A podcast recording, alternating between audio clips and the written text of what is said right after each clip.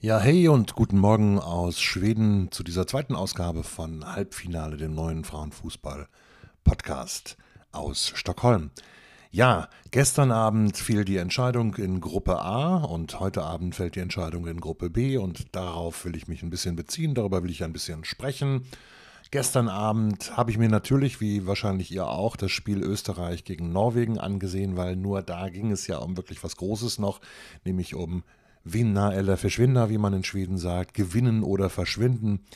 Das heißt, Österreich reichte ein Unentschieden und Norwegen musste unbedingt gewinnen, um im Turnier zu bleiben. Und das Spiel endete, alle wissen es, 1 zu 0 für Österreich durch das Tor von Nicole Biller nach der Flanke von Verena Henshaw. Ein mustergültiges, wunderschönes Tor. Auch da natürlich Abwehrfehler in der norwegischen Innenverteidigung. Österreich war für mich die dominierende Mannschaft. Sie hatten mehr Schüsse aufs Tor, sie hatten mehr Ecken, sie hatten mehr Drive, sie gewannen die Zweikämpfe. Sie hätten das 2-0 machen müssen in der Situation, als Lisa Mackers eingewechselt von Austria Wien in der zweiten Hälfte gegen Schluss der Partie auf einmal völlig frei vor Guru Petterschen steht, zögert, zögert, den Ball dann abfeuert und Petterschen hat Körperkontakt mit dem Ball und der Ball geht dann so ganz leicht ins Seitenaus. Ja, 1-0, Riesenkatastrophe für Norwegen, besser gesagt Fiasko. Ich will mal ein bisschen in die norwegische Presse schauen für euch, um mal zu zeigen, wie das eigentlich da aufgenommen wird. In unserem westlichen Nachbarland aus schwedischer Sicht. Fiasko, davon sprechen eigentlich fast alle. Die norwegische Boulevardzeitung WG Verdens Gang verwendet die Überschrift Fiasko für das Ausscheiden Norwegens, während die Experten, die es ja inzwischen in jedem Land zu so einer unglaublich großen Zahl gibt, unisono die Demission von Trainer Martin Sjögren fordern, sind sich die Spielerinnen uneins, schreibt WG. Der Experte Lars Schernos sagt, es gibt eine zu große Diskrepanz zwischen den Voraussetzungen, die er, also Schögren, hatte und den Ergebnissen, die er geliefert hat. Selber sagt Martin Schögren in der Pressekonferenz, ich bin keiner, der einfach aufgibt, aber ich verstehe die Diskussion um meinen Job absolut. Kapitänin Maren Mjelde hat sich erstmal hinter Schögren gestellt und gesagt, wir stehen hier zusammen. Wir sind eine Gruppe, die eine längere Zeit zusammengearbeitet hat. Wir gewinnen und verlieren zusammen. Wir scheiden bei einer EM zusammen aus. Dabei erwähnt sie aber mit keinem Wort den Trainer. Guido Reiten von Chelsea London wird gesagt, äh, ich bin gerade aus der EM ausgeschieden, ich habe überhaupt keinen Gedanken. Wir sind hier hingekommen, um eine Medaille zu gewinnen. Darauf waren wir fokussiert. Bis vor einer halben Stunde hätten wir es eigentlich nicht geglaubt, aber es ist nun mal so, ich fühle mich leer und sie wollte nichts sagen zur Trainerfrage. Die Zeitung WG selber kommentiert, Österreich zähmte England lange Perioden und hatte nur zwei Gegentore zusammen in sieben EM-Spielen 2017 und 2022. Es ist keine Schande, gegen diese Nation auszuscheiden. Aber es ist fast eine Schande, wie zahm die norwegischen Siegerversuche gewesen sind. Es hat über eine Stunde gedauert, bevor es überhaupt etwas zu sehen gab. Bevor Norwegen mehr Spielerinnen in die Hälfte der Österreicher befördert hat.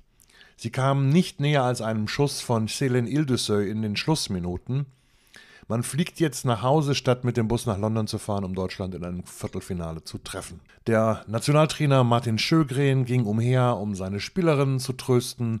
Die Präsidentin des norwegischen Fußballverbandes, die neue Lise Klavenes, hat überall Umarmungen ausgeteilt. Ada Hegerberg stand sehr, sehr lange mit ihrer Mutter zusammen. Ihre wichtigste Bezugsperson Julie Blokstad und Frieda Manum waren in Tränen aufgelöst, während die Österreicherinnen tanzten und jubelten für den Viertelfinalplatz, den Norwegen hätte haben sollen, schreibt WG. Die Zeitung Aftenposten in Oslo schreibt, Lise Klavenes wollte keine Kommentare über die Zukunft von Martin Schögrim geben. Sie hat auch gestern Abend keine Antworten auf Fragen von Aftenposten gegeben. Ich habe keine Gedanken darüber, sagte sie. Ingrid Sjöstad-Engen, die ja mal in Wolfsburg gespielt hat, jetzt beim FC Barcelona, sagte nach dem Spiel auf die Frage, findest du, dass Sjögren weitermachen soll? Ich muss erklären, dass man sich in Norwegen, auch in Schweden und auch in Dänemark praktisch 100% duzt. Deswegen ne, gibt es immer das Du in den Fragen. Ich habe keine Gedanken darüber. Jetzt, jetzt stehen wir zusammen, wir stützen, unterstützen einander, akkurat, wie man in Norwegen so schön sagt. Äh, wir unterstützen einander jetzt einfach mal.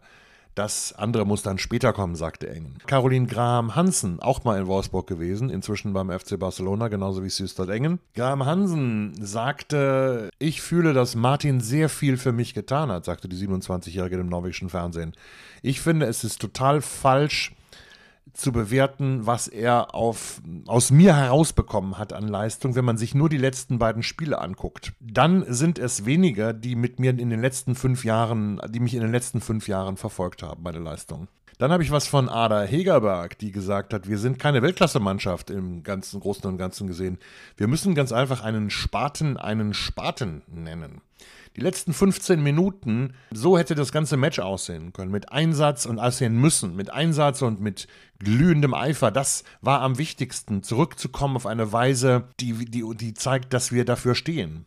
Das zeigt nur noch einmal, dass wir sehr viel zu tun haben. Vieles, was getan werden muss, sofort beim nächsten Mal, wenn wir uns wieder versammeln nach dem Sommer, sagt Hegerberg. Und das klingt ja ganz positiv, weil sie sagt, wenn wir uns versammeln. Das klingt so, als ob sie weitermachen wird. Also große Diskussionen in Norwegen, natürlich nach dem Ausscheiden gegen Österreich. Man muss aber sagen, die Österreicherinnen haben eine Wahnsinnsleistung gezeigt und sie sind jetzt im Viertelfinale gegen Deutschland. Und das wird kein leichtes Spiel für Deutschland, das kann ich euch sagen. Diese Österreicherinnen haben mir gestern wahnsinnig imponiert. Ich habe sie schon zweimal live gesehen bei der Europameisterschaft in den Niederlanden. 2017 gegen, gegen Island 3-0 gewonnen. Auch im, auch im Viertelfinale gegen Spanien habe ich die Österreicherinnen gesehen, das dann nur per Elfmeterschießen gewonnen wurde. Also das ist eine Mannschaft. Und damals mit Tremina Dominik Thalhammer hatte man das Gefühl, die sind unglaublich gut in der Defensive, können aber nicht so recht Tore nach vorne machen. Und das hat sich ich weiß nicht, da müssten vielleicht die Österreich-Experten ein bisschen ran. Das scheint sich jetzt wirklich ganz gewaltig geändert zu haben, denn was ich gestern gesehen habe von den Österreichern, das war einfach ein klasse Spiel. Hinten, was natürlich die Voraussetzung ist für einen Sieg, die Defensive muss stabil sein, muss gut sein, aber auch nach vorne. Da hat, da hat Irene Fuhrmann, die Trainerin, unglaublich viel geleistet in den letzten Jahren, als sie 2020 übernommen hat von Dominik Thalhammer. Sie war ja die Assistenztrainerin von ihm und sie hat auch schon jahrelang gearbeitet beim österreichischen Verband in dieser Akademie in St. Pölten, wo Österreich halt den Frauenfußball ganz besonders fördert und äh, hat gestern natürlich ein Wahnsinnsmatch auch als Trainerin abgeliefert, die Mannschaft optimal eingestellt. Und als ich die das erste Mal gesehen habe nach dem Spiel gestern Abend, ich glaube, da sind ihr die Tränen gekommen, so gerührt und begeistert war sie von der Leistung ihres Teams und mit allem Recht. Das wird ein schweres Spiel für Deutschland. Das schwerste vielleicht bisher bei diesem Turnier. Besonders hervorheben möchte ich natürlich Manuela Zinsberger, erstmal die Torhüterin, die einen wahnsinnigen Rückhalt gibt. Dann hat mir sehr imponiert jetzt schon äh, mehrere Male natürlich Laura Wienreuter, die zurückgekommen ist von ihrer Covid-19-Erkrankung, 23 Jahre alt, der FC Arsenal weiß, wen er sich da geholt hat. Dann Verena Henshaw mit fantastischen Flanken im Stil einer Jonna Andersson unterwegs. Gestern eben auch die entscheidende Flanke zum äh, 1 zu 0 Sieg von Nicole Biller verwandelt.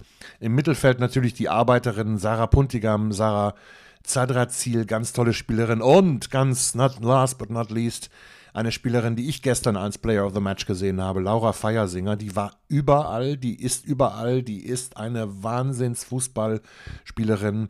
Auch da äh, wird mit diesem Mittelfeld von Puntigam, Zadrazil, Feiersinger, Dunst, ähm, Hickelsberger, Füller, wenn sie dann reinkommt, das sind alles Spielerinnen, mit denen die Deutschen ihre Probleme haben werden. Ganz sicher. Und ich sehe jetzt eigentlich mal gar keinen klaren Favoriten in der Begegnung Deutschland gegen Österreich. Ich würde sagen, die Chancen sind natürlich auf dem Papier äh, ein bisschen mehr auf Deutschland vielleicht gedreht aufgrund der großen Meisterschaftserfahrung, aufgrund der Historie. Aber andererseits hat diese Mannschaft, diese deutsche Mannschaft ja auch noch nichts gewonnen. Die müssen erst was gewinnen. Österreich hat auch noch nichts gewonnen, aber die haben halt sehr gesetzt, eine sehr lockere Atmosphäre, genauso wie die Deutschen. Es wird ein Spiel auf Augenhöhe. Und dann nochmal zu heute Abend. Heute Abend spielt Deutschland gegen Finnland. Ich glaube, das Spiel ist natürlich interessant anzuschauen, um die deutsche Mannschaft zu sehen. Bin mal gespannt, wen Martina Voss-Tecklenburg alles pausieren lässt. Lea Schüller muss leider weiter pausieren. Sie hat immer noch Covid-19, immer noch Covid-19 positiv getestet. Ansonsten fehlen natürlich die beiden gelb gesperrten Felicitas Rauch und auch Lena Oberdorf. Ich bin mal gespannt, wer da ersetzen wird. Vermutlich Lena Lattwein, vermutlich auch Sophie Kleinherne.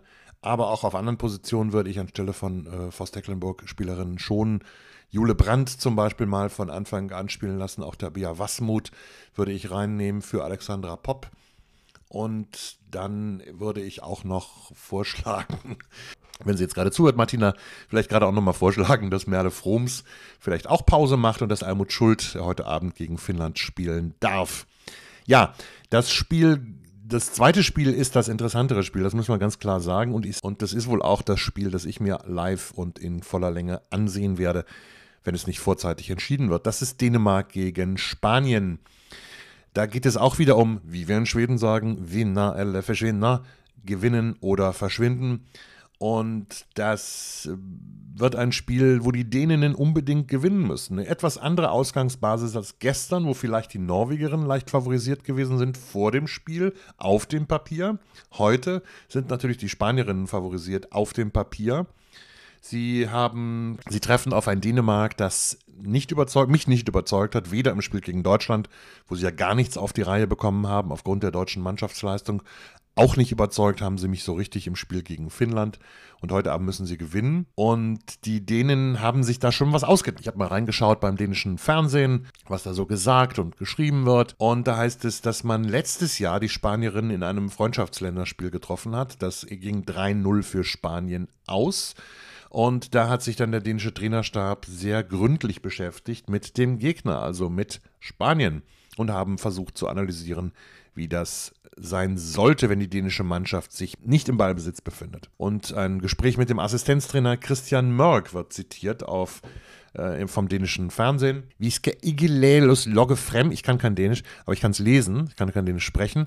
Also wir sollen uns, wir werden uns, wir dürfen uns nicht nach vorne äh, locken lassen, damit die Spanier Platz haben, in dem sie dann spielen können. Wir müssen nach vorne gehen als Einheit und dann müssen wir darauf aufpassen, dass sie mit ziemlich mit Lobs in bestimmte Flächen äh, bei uns eindringen können, in bestimmte Räume eindringen können. Darauf müssen wir aufpassen, sagt der dänische Assistenztrainer Christian Mörk und er setzt fort. Wenn wir sie dazu zwingen, mit Flanken und hohen Bällen zu spielen, glaube ich, dass wir sie besser in den Griff kriegen können. Und dann müssen wir versuchen, den Ball zu halten, wenn wir die Möglichkeit haben und auszunutzen, dass die Spanierinnen sehr risikobereit sind, wenn sie nicht den Ball haben.